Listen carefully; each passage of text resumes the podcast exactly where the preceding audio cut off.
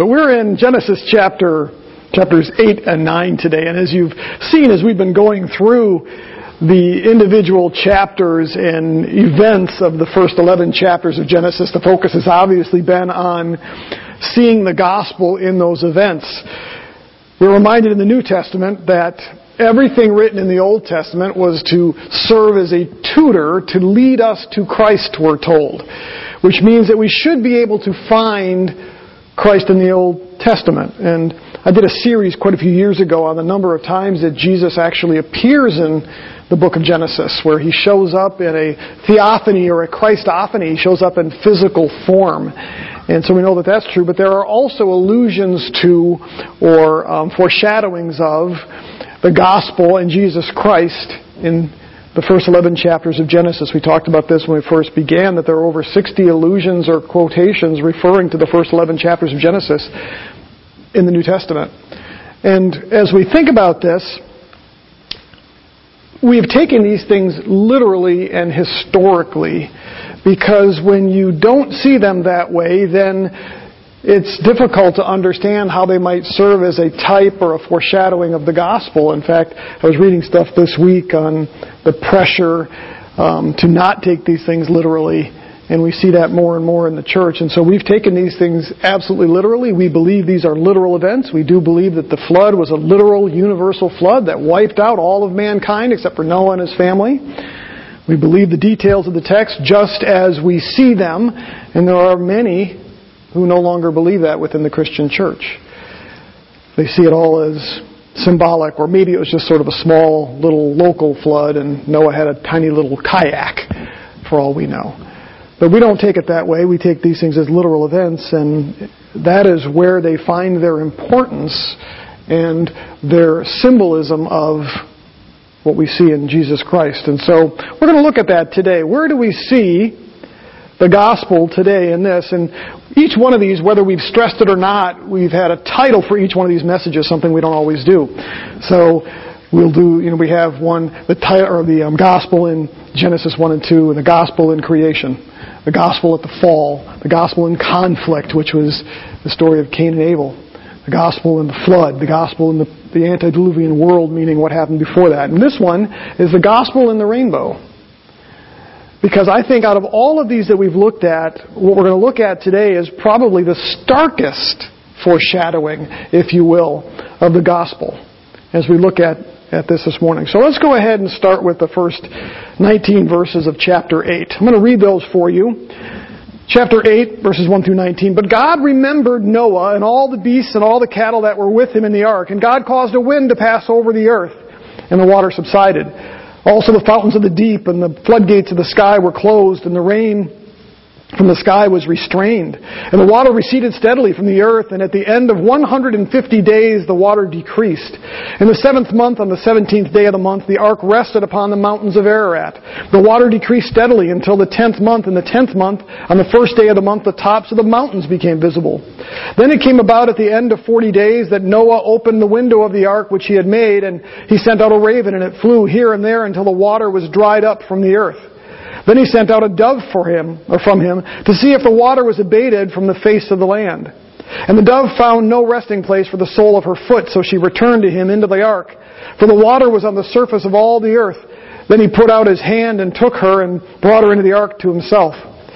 So he waited yet another seven days, and again he sent out the dove from the ark. The dove came to him toward evening, and behold, her beak was, or in her beak was a freshly picked olive leaf, so Noah knew that the water was abated from the earth. Then he waited another seven days and he sent out the dove, but she did not return to him again. Now it came about in the six hundred and first year, in the sixth month, or the fifth month, or I'm sorry, the first month, and the first of the month, the water was dried up from the earth.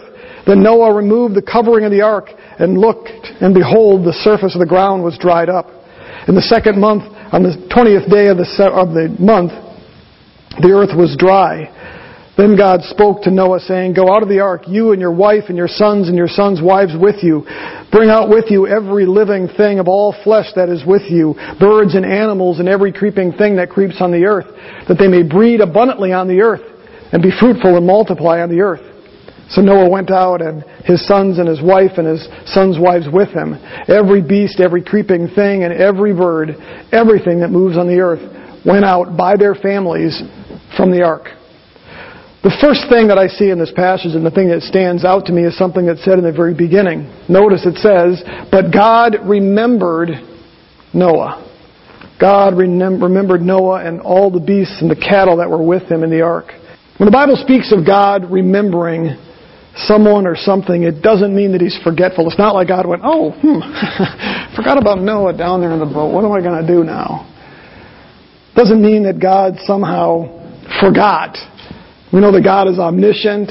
He's all knowing. He knows all things. It's impossible for him to forget something in a cognitive sense. Now, elsewhere the Bible talks about him not remembering sins. We'll get to that in a moment here, but it doesn't mean here that God somehow forgot about Noah and all of a sudden as he's looking down there said, oh, what's the little dot I see down there? Rather, when the Bible speaks of God remembering someone, it has more to do with his actions than his cognitive ability. I want to give you some examples. Sometimes it involves God rescuing someone from a situation or a personal plight. Turn to Genesis chapter 19. Genesis 19.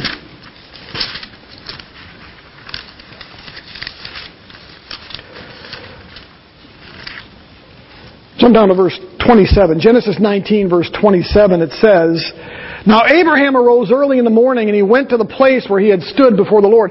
This was after God had destroyed Sodom and Gomorrah. And he looked down toward Sodom and Gomorrah and toward the land of the valley, and he saw, and behold, the smoke of the land ascended like the smoke of a furnace. Thus it came about when God destroyed the cities of the valley that God remembered Abraham and he sent Lot out of the midst of the overthrow when he overthrew the cities in which Lot lived. The remembering by God here of Abraham has to do with the fact that he rescued Lot before he destroyed the city. And he did that because of his relationship with Abraham. And so, so God's actions are tied here to his remembrance of Abraham. If you jump down to Genesis chapter 30, verse 22. Genesis, Genesis chapter 30, verse 22. Remember Abraham's wife, or I'm sorry, Jacob's wife Rachel here wasn't able to have children. And we find this, then God remembered Rachel and God gave heed to her and he opened her womb. So she conceived and bore a son and said, God has taken away my reproach. She named him Joseph saying, may the Lord give me another son. And so God remembering Rachel meant that He acted on her behalf. His grace was extended to her and she was not just able, but God caused her to have another son. So God remembering Rachel wasn't simply that He, oh, look, I forgot about her, but rather He was now acting out of His grace for her benefit. What about Israel? Turn to Exodus chapter 2. You see something similar. Israel had been in captivity after Joseph had died, and years later, when the king who knew, or the Pharaoh who knew Joseph died, Israel had been enslaved, they were suffering. And then we read this, Exodus chapter 2, verse 23. Now it came about when the course, in the course of those days that the king of Egypt died. Then the sons of Israel sighed because of the bondage, and they cried out, and their cry for help because of their bondage rose up to God. And what does it say here? So God heard their groaning and God remembered his covenant with Abraham, Isaac, and Jacob. God saw the sons of Israel and God took notice of them. And what we see next is God calls Moses then to go rescue God's people from Egypt. So God, remembering Israel, again, wasn't just that, oh, they came to mind, but God took notice of their suffering and now initiated a plan to deliver them from their suffering, from Egypt take them into the promised land, all in fulfillment of his promises made to Abraham. And so God, remembering, is oftentimes God acting on behalf of people to rescue or to deliver or to save them from personal peril or difficult circumstances and situations. That's why it was often used as a plead for God in the Old Testament as well. Turn to Judges chapter 16.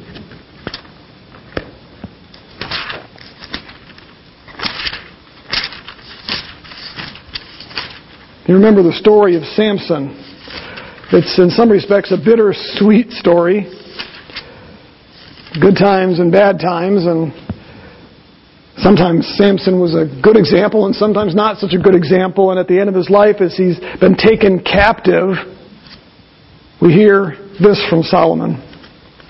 Chapter 16, verse 28. Then Samson called to the Lord and he said, O Lord God, please remember me and please strengthen me just this time. O God, that I may once be avenged of the Philistines for my two eyes. Remember that Samson's eyes had been gouged out. He's now in captivity. They've got him chained between two pillars. And so at that time of difficulty, he calls out to God for God's help and he says, Remember me. And so Samson said, or I'm sorry, Samson, verse 29, grasped the two middle pillars of the, of the house in which they rested and braced himself against them with one with his right hand and the other with his left. And Samson said, Let me die with the Philistines. And he bent with all his might so that the house fell on the lords and all the people who were in it. So the dead whom he killed at his death were more than those whom he killed in his life. God remembered Samson, delivered him, maybe not from death, but gave him strength and avenged him against his enemies. Look at 1 Samuel 1. You remember Hannah, Samuel's mother? She wasn't a mother at this point. She was struggling. She was being tormented by her husband's other wife. 1 Samuel chapter 1, what does Hannah do? She calls out to the Lord. She was greatly distressed, it says in verse 10, and so she prayed to the Lord and she wept bitterly. She made a vow and she said, O Lord of hosts, if you will indeed look on the affliction of your maidservant, what? And remember me. Remember me and not forget your maidservant but will give your maidservant a son, then I will give him to the Lord all the days of his life, and a razor shall never come on his head. And so you jump down into verse 19 and you see that the Lord did remember her. Actually, then they arose early in the morning and worshiped the Lord and returned again to their house in Ramah. And Elkanah had relations with Hannah, his wife, and the Lord what? Remembered her. Acted on her behalf, and Samuel was born. How about Hezekiah? 2 Kings chapter 20.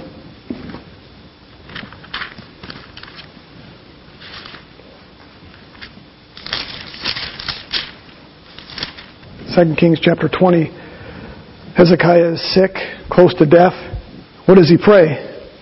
Verse 20, or verse 2 of chapter 20. Then he turned his face to the wall and he prayed to the Lord, saying, Remember now, O Lord, I beseech you, how I have walked before you in truth and with a whole heart and have done what is good in your sight. And Hezekiah wept bitterly. If you remember the story, the Lord returned him to health. But again, we see this over and over in the Old Testament where they would call upon God and instead of just saying, help me, they would say, remember me. Which again is more than just, oh, yeah, I almost forgot who you were. It's this idea of God acting in His grace and His mercy upon someone. Psalm chapter 27 verse 5 says, Do not remember the sins of my youth or my transgressions according to your loving kindness. Remember me for your goodness sake, O Lord. What we see as we look at that psalm, it's an interesting one because it kind of plays this idea of remembering off itself because it says, Don't remember my transgressions, but remember me. Isaiah chapter 43 verse 25 says, I, even I, am the one who wipes out your transgressions for my own sake and I will not remember your sins. Isaiah, or sorry, Jeremiah chapter 14 says, Thus says the Lord to his people, even so they have loved to wander. They have not kept their feet in check. Therefore the Lord does not accept them. Now he will remember their iniquity and call their sins to account. And so you find this interesting tension between when God remembers and when God doesn't. Sometimes he'll remember iniquity, which means he punishes it. It doesn't mean, again, that he's just cognitively, oh, that's right, these are some sinful people. No, it means that he acts on behalf of that and he judges their sin. So again, this idea of remembering is an action word, not so much a cognitive one. And we actually see that.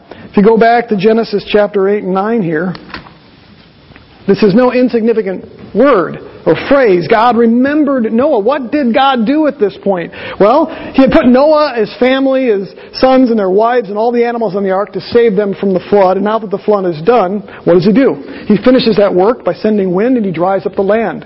He actually closes the fountains of the deep, it says. He closed the, clo- closed the uh, floodgates of the heavens. It says that He restrained the rain. It says that He caused the ark to settle on the mountains of Ararat. Then He dries up the land. He even instructed Noah then, Noah, it's time for you to get off the ark. So God remembered Noah. He acted on behalf of Noah. He didn't just leave him there on the ark. If you think about it for a moment, this is in essence a form of salvation, is it not? In some respects, and I'm going to be somewhat allegorical here, it's almost similar to the completion of our salvation. It began in this case with Noah being saved by the ark. But that's not where it ended. God continued to remember him and then set him on a new path of life by having him come out of the ark. Very similar to our promise of resurrection in many respects. I suspect there's an illusion there found in that. So, from a grammatical standpoint, God remembered introduces not just what we find here, but everything else now that is going to take place. Because now the Lord is going to enter into a new relationship with Noah, with mankind, and with his creation. That is what it means for God to now remember. He is going to act on behalf of the very creation that he just nearly wiped out and develop a brand new relationship with them. He could have just destroyed everything and then walked away. You know what? It's not worth it. But he chose not to. Instead, he chose to remember. We're going to see an allusion to that in a bit when it comes to our own salvation in Christ. So, after the flood, God entered into this new covenant relationship with all of the inhabitants of the earth. Without getting into too much detail, let's talk about what a biblical covenant is.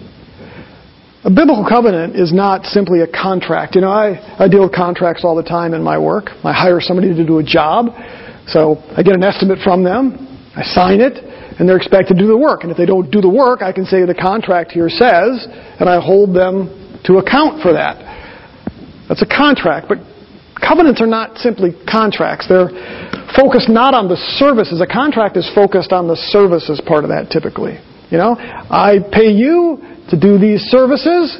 That's the central focus of that contract. But when it comes to covenants, they're not about what people can do as much as the relationship between the two individuals. And that's what sort of sets biblical covenants apart from earthly contracts. Is that the central focus of a covenant is the relationship between the two parties. Does that make sense? You know, it's it's kind of like um, I, I mean I, I kind of know the people that do my wiring at work, but I really have a relationship with them, if you will.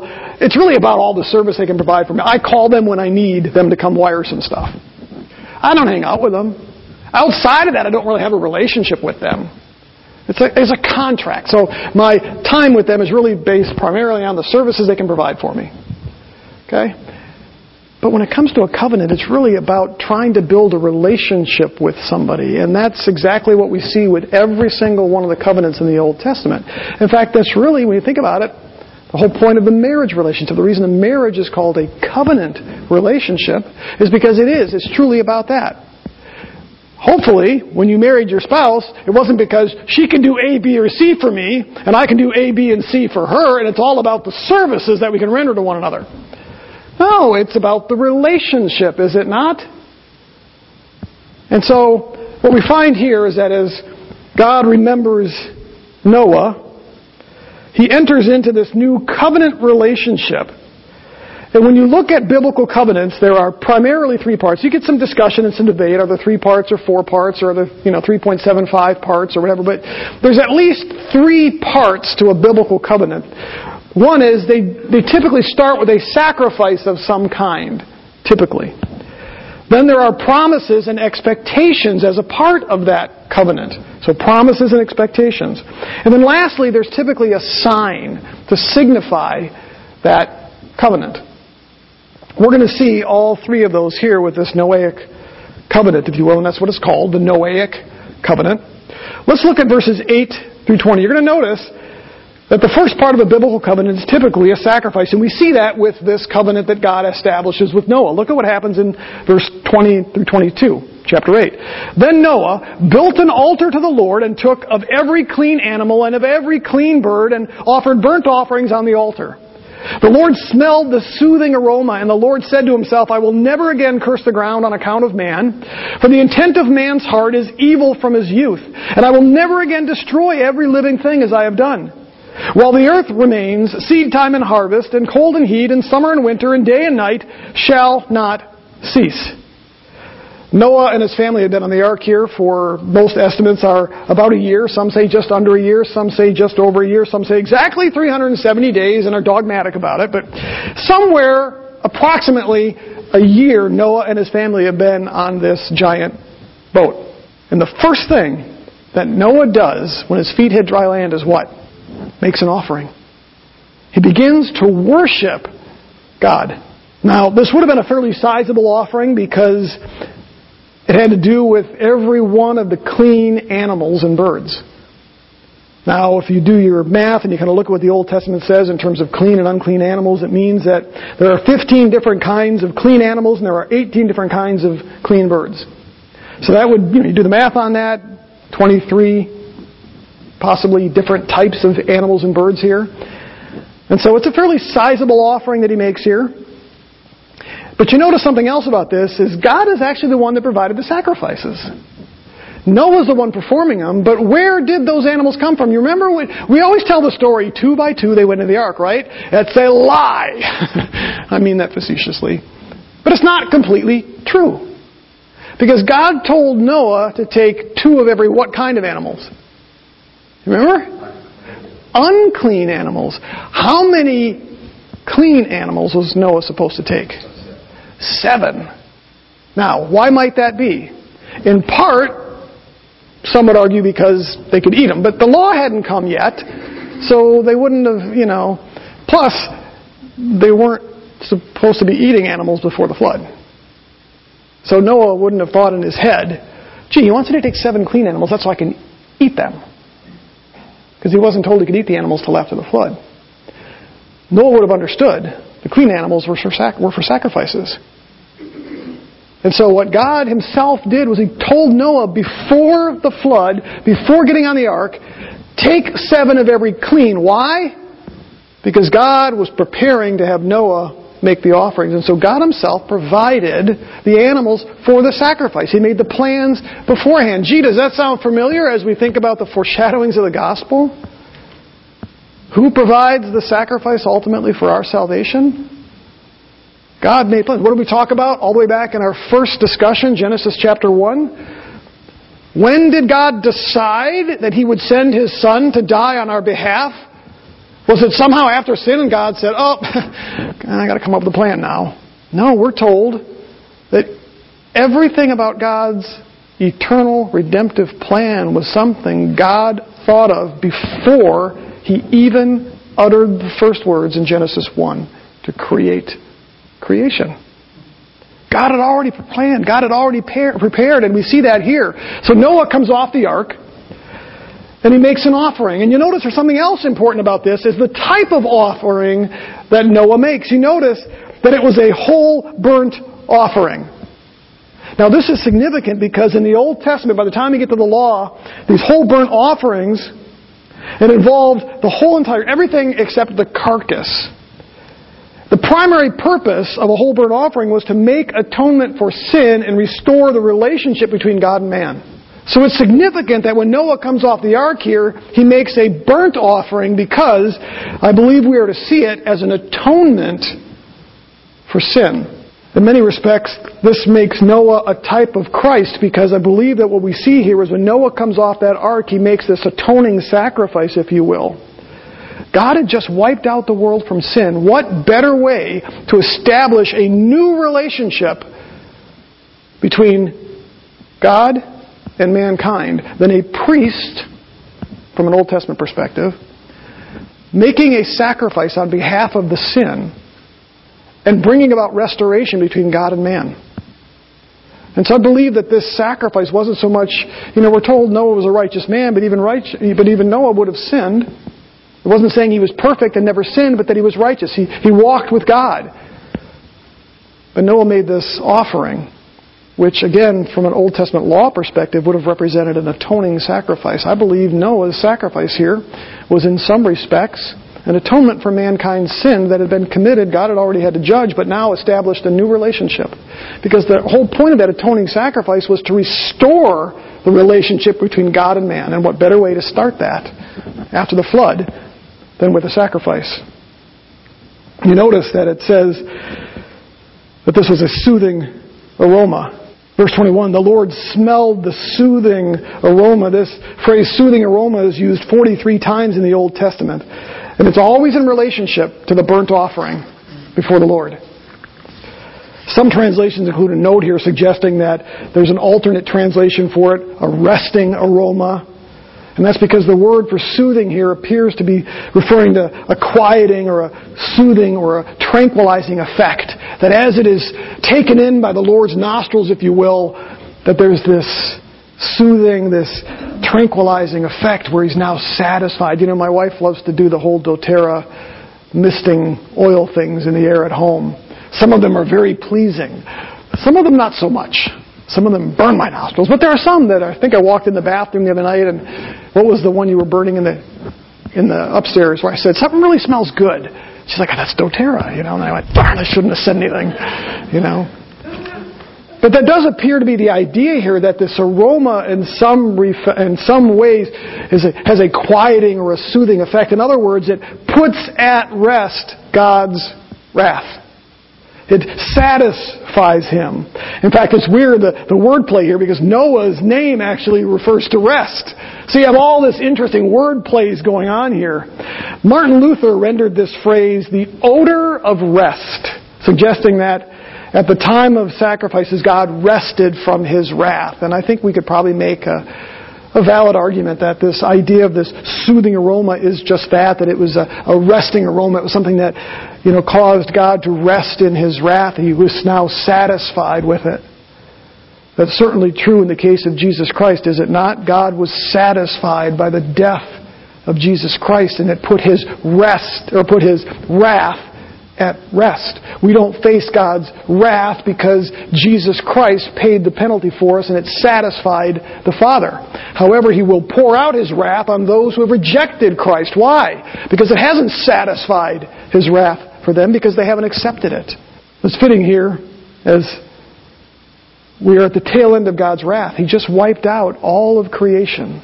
And so we see these amazing word pictures here being satisfied by the sacrifice that Noah made. And again, I would argue that this isn't just a sacrifice on behalf of Noah, but he's serving here as a priest, if you will, a type of priest.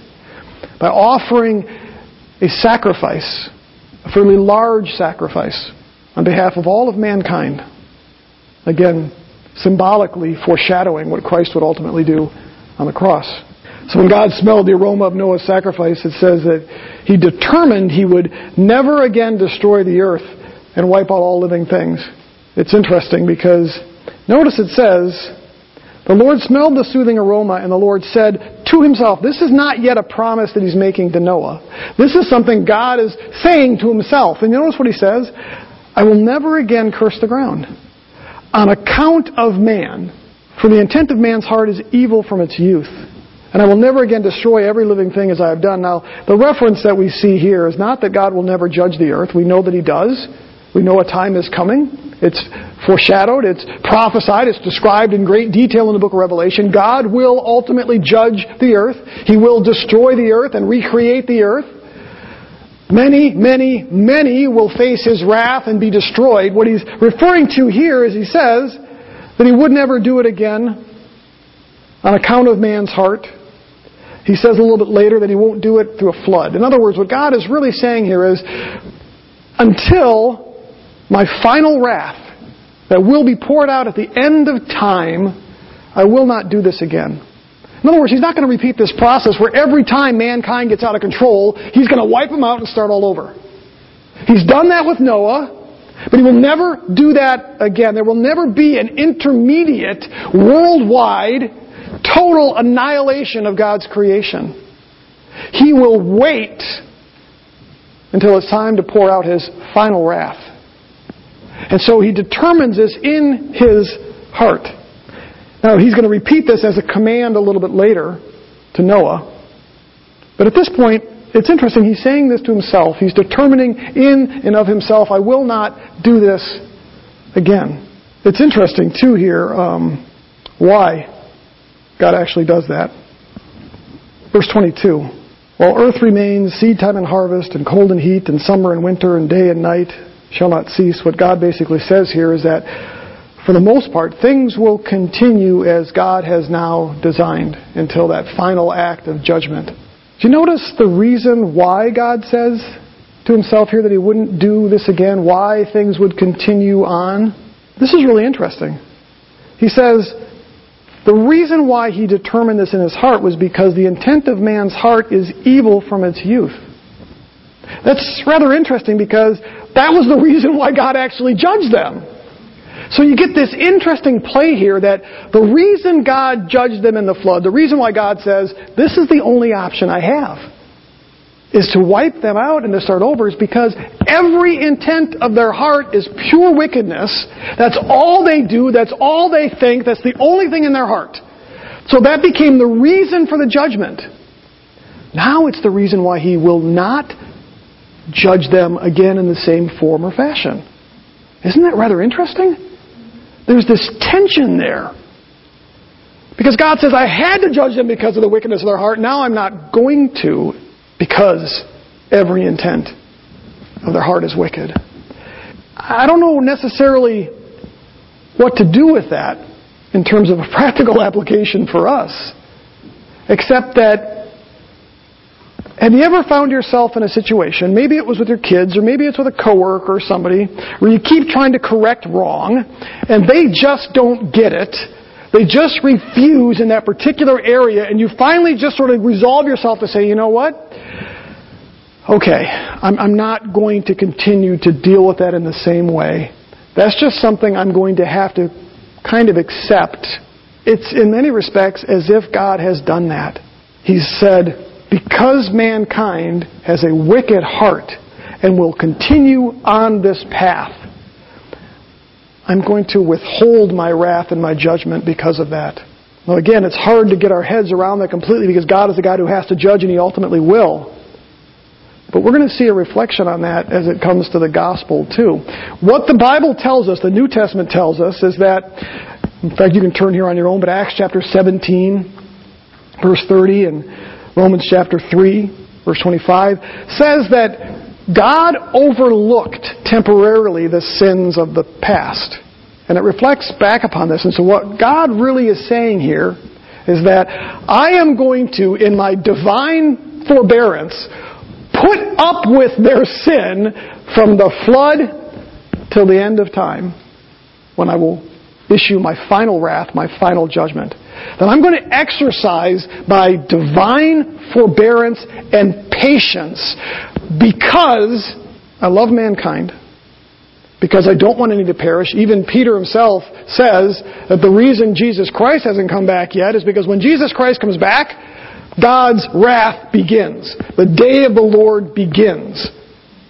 The church is taken out of the way, God pours out his wrath, begins to judge the earth. And because of that, Peter tells us God doesn't want any to perish. So he is patient. He is long suffering because he doesn't want people to perish.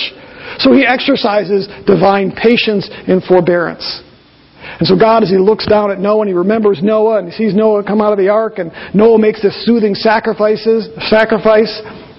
And God is looking at Noah and he says, I, I will not do this again. I'm going to exercise forbearance because this human race is bent on wickedness.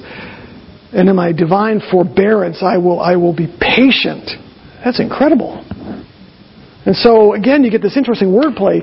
That's why he had to judge, but at the same token, that's why he is patient and forbearing with us.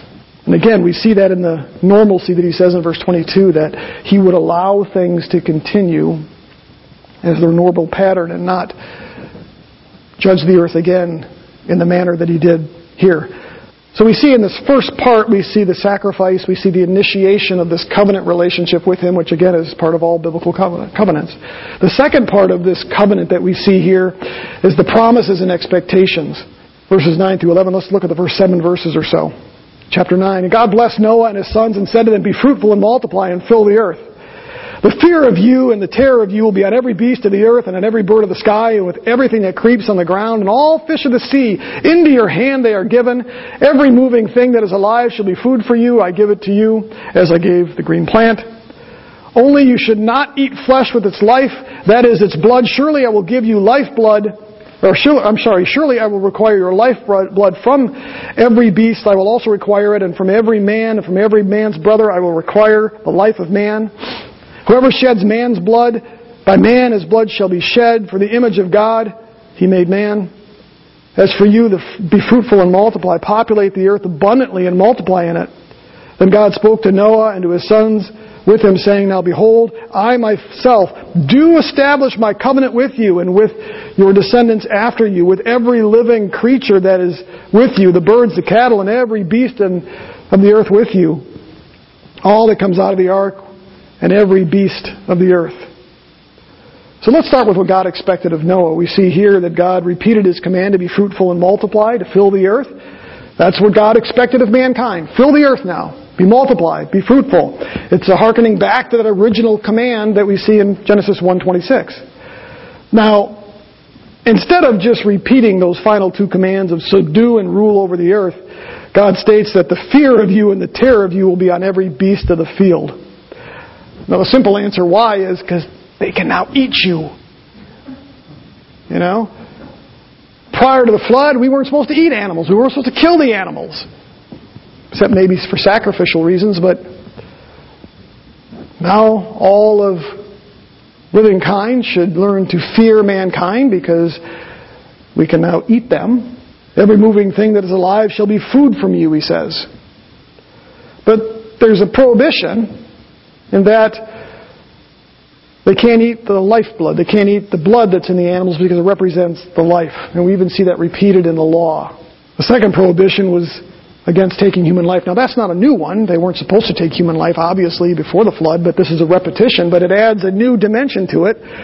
Because now anybody who takes the life of a man is supposed to be put to death themselves.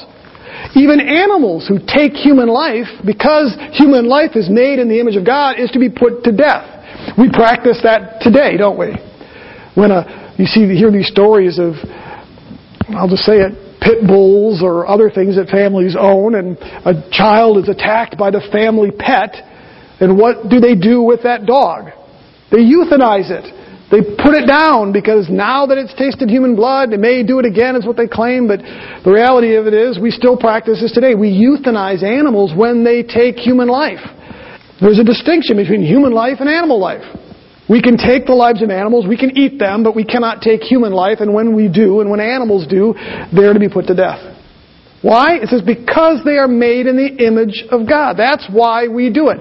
You know, I've never been a proponent of the death penalty as a deterrent. It really isn't a deterrent. People still kill people. Even when they go to prison, they get put on death row and they can be on there for 20 years. It's not a deterrent.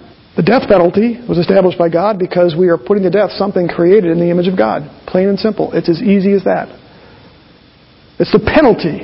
It's not a deterrent. It's a penalty for violating God's command.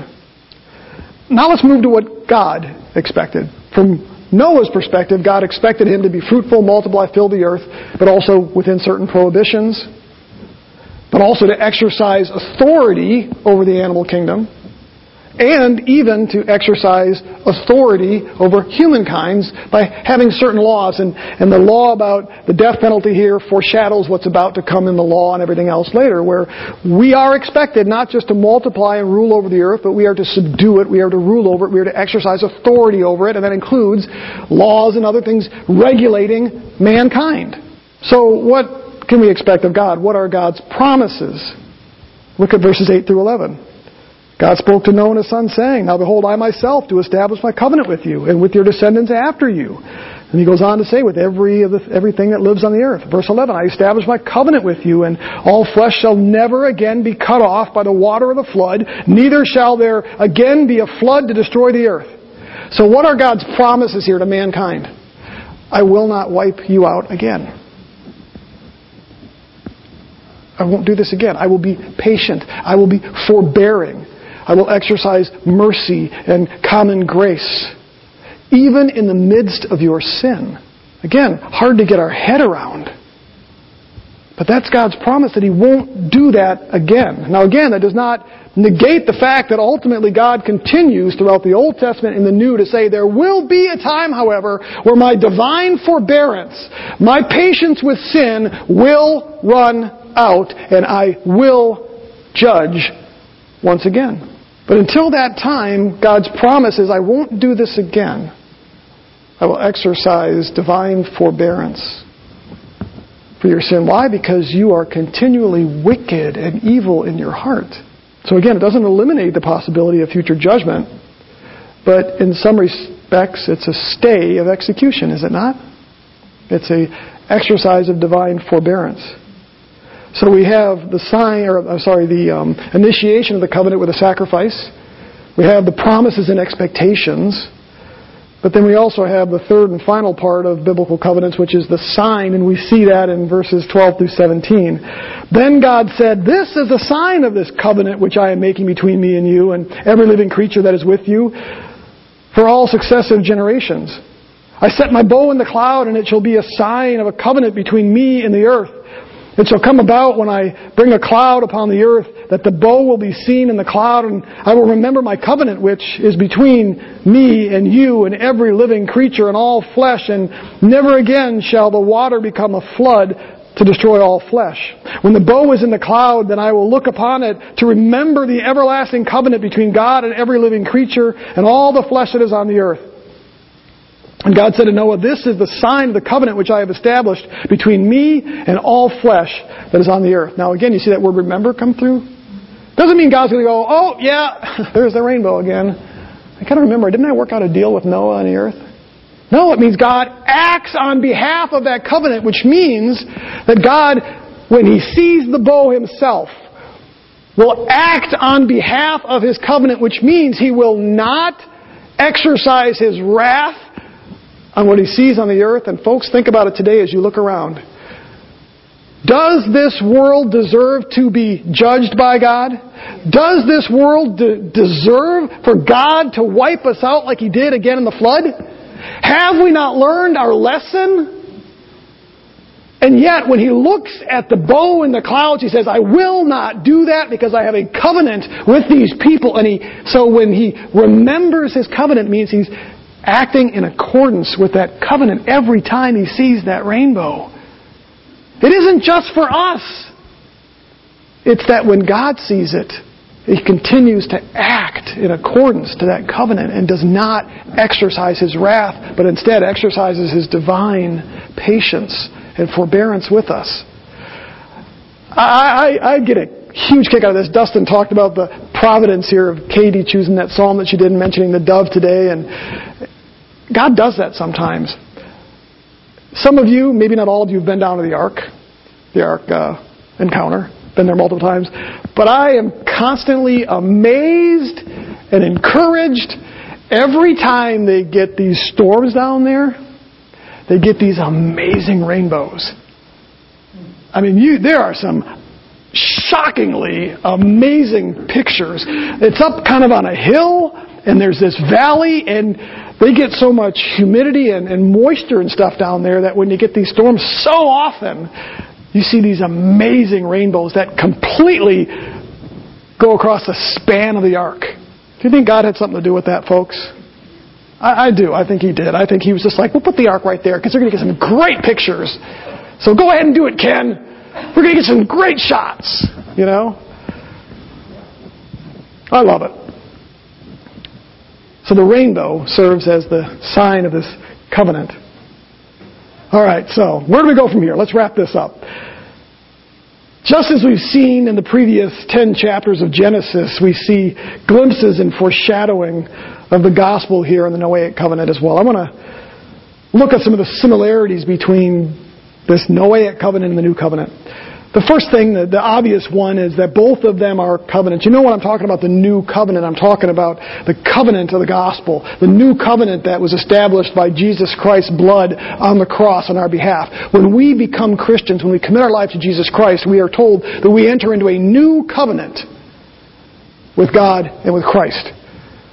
And so right off the bat, one of the similarities is that these are both biblical covenants. They were both initiated by God if you remember, God initiated it. Wasn't that Noah went, you know, God, I got rumors here that a flood is going to come. Maybe I should do something about it. Maybe a boat, if you can help me out. God is the one that said, no, this is what I'm going to do. Build a boat. Here's the exact dimensions. This is exactly what I want you to do. He even closed the door to seal Noah up in the ark. It was initiated by God in the same way the new covenant was initiated by God. God initiated the redemptive plan. God is the one that sent Jesus Christ. And so both were initiated by God. They were both inaugurated with a sacrifice. Noah's sacrifice coming off the ark. What do we find in Christ? The new covenant was initiated by the sacrifice of God's Son, Jesus Christ. They both uh, contain expectations and promises. There's an expectation that we commit our lives to Christ, that we accept Jesus Christ by faith, that we live in obedience. This idea of easy believism that you just say this prayer and you go about your life in a normal sinful fashion just doesn't cut it. It is a free gift, but there's an expectation that we will now walk in a manner, as Paul says in Ephesians, that is worthy of our calling. There's an expectation on our part, but there's also God's promise the promise of eternal life, the promise of resurrection, the promise of hope. Finally, they were both sealed with a sign, were they not?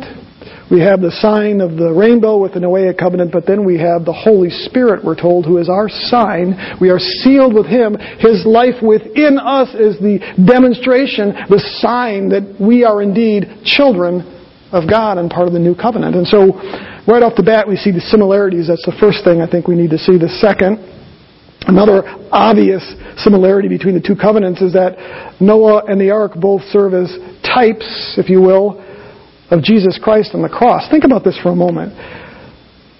God used one man, Noah, in a wooden boat to rescue Noah, his family, the animals, from his judgment and his wrath. It was an act of saving and in some respects redeeming mankind as a whole because he could have wiped out all of mankind, but he didn't. His, his choice was to save mankind, preserve humankind through one man, Noah, and his family. What do we see when it comes to the new covenant? We see God reach down and use one man, Jesus Christ, and a wooden cross to save not only mankind, but even creation from eternal judgment. Do you know that? Even creation is saved because of the death, burial, and resurrection of Jesus Christ. All creation is groaning right now, it says, waiting for the redemption of, of not just God's sons, but of itself. There's a new heavens and a new earth.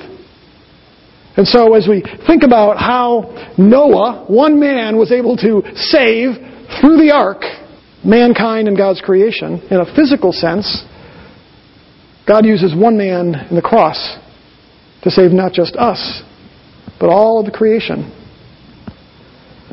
A third similarity is that both covenants confirm that God is a God who not only desires to save, but provides the means to do so.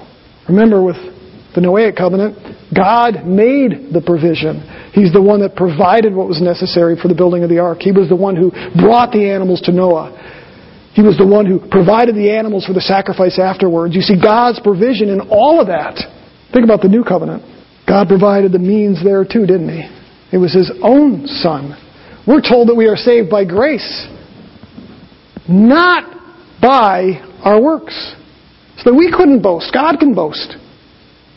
When it came to Noah, Noah went along for the ride. Not that he didn't work. You know, he had to be in obedience. He had to believe God for what God promised, but God provided everything for him. It's the same thing for us. There's nothing that God says we have to do for our own salvation. In fact, He says, You can't do anything. I have to provide everything. And I've done that. We're going to be getting into the book of Colossians after this. And in that very first section, Paul talks about faith, hope, and love. And what's really kind of interesting about that is how that kind of correlates to the fact that we didn't have to do anything. God did it all. He provided everything that we might have faith, hope, and love. The last and final similarity, and we'll wrap it up with this, is that both covenants reveal that God's resolve to save is based upon our nature. We've already alluded to this, but back in chapter 8, verse 21, we learn that God's resolve to never destroy mankind again was because of his compassion over the fact that we are sinful to the core. The intent of man's heart is evil from its youth. And so remember, as God looked down, his resolve to not do that again was because he looked down and saw our true nature, saw who we are. Think about this for a moment. Romans chapter 5, verse 6 through 11. Romans chapter 5, we're going to see something very similar.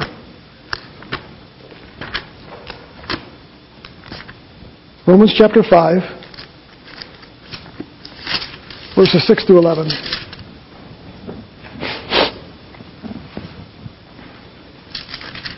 For while we were still helpless, at the right time Christ died for the ungodly.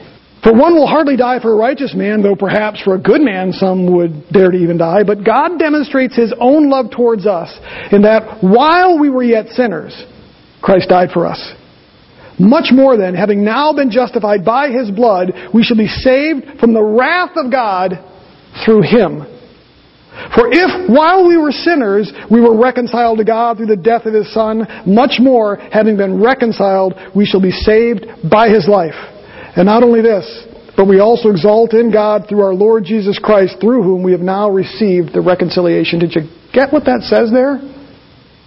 It says that we were enemies of God. We were sinners. We were deserving of His wrath. But God looked at that and He saw, it says here, that we were helpless.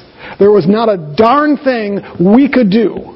And so because of that, He reached down and did what He could do. Does that sound at all like what we just discovered with Noah? God looks down and He says, their heart is wicked. There's nothing they can do. So in my love and my forbearance, I'm going to withhold my wrath. I'm going to be patient. I'm going to endure. And what Peter tells us again was in the hopes that they might come to repentance. They might accept what I can do. And so we get this interesting parallel between what we see in Noah's day with God saying, Your heart is wicked, and because of that you are helpless. And so I will act. And that's exactly what we see in the cross and the gospel is God looked at us and said, You are helpless. So when we were sinners, while we were enemies of His, God reached down in His divine mercy, His divine forbearance, His divine grace, and offered us a way of salvation. Amen? So we see how the gospel continues to be revealed through each one of these events. And again, I think this is probably one of the starkest because of the parallels.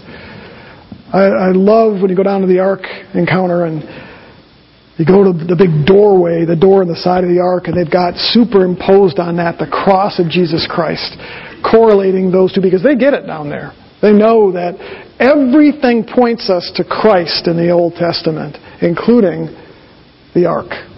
Amen?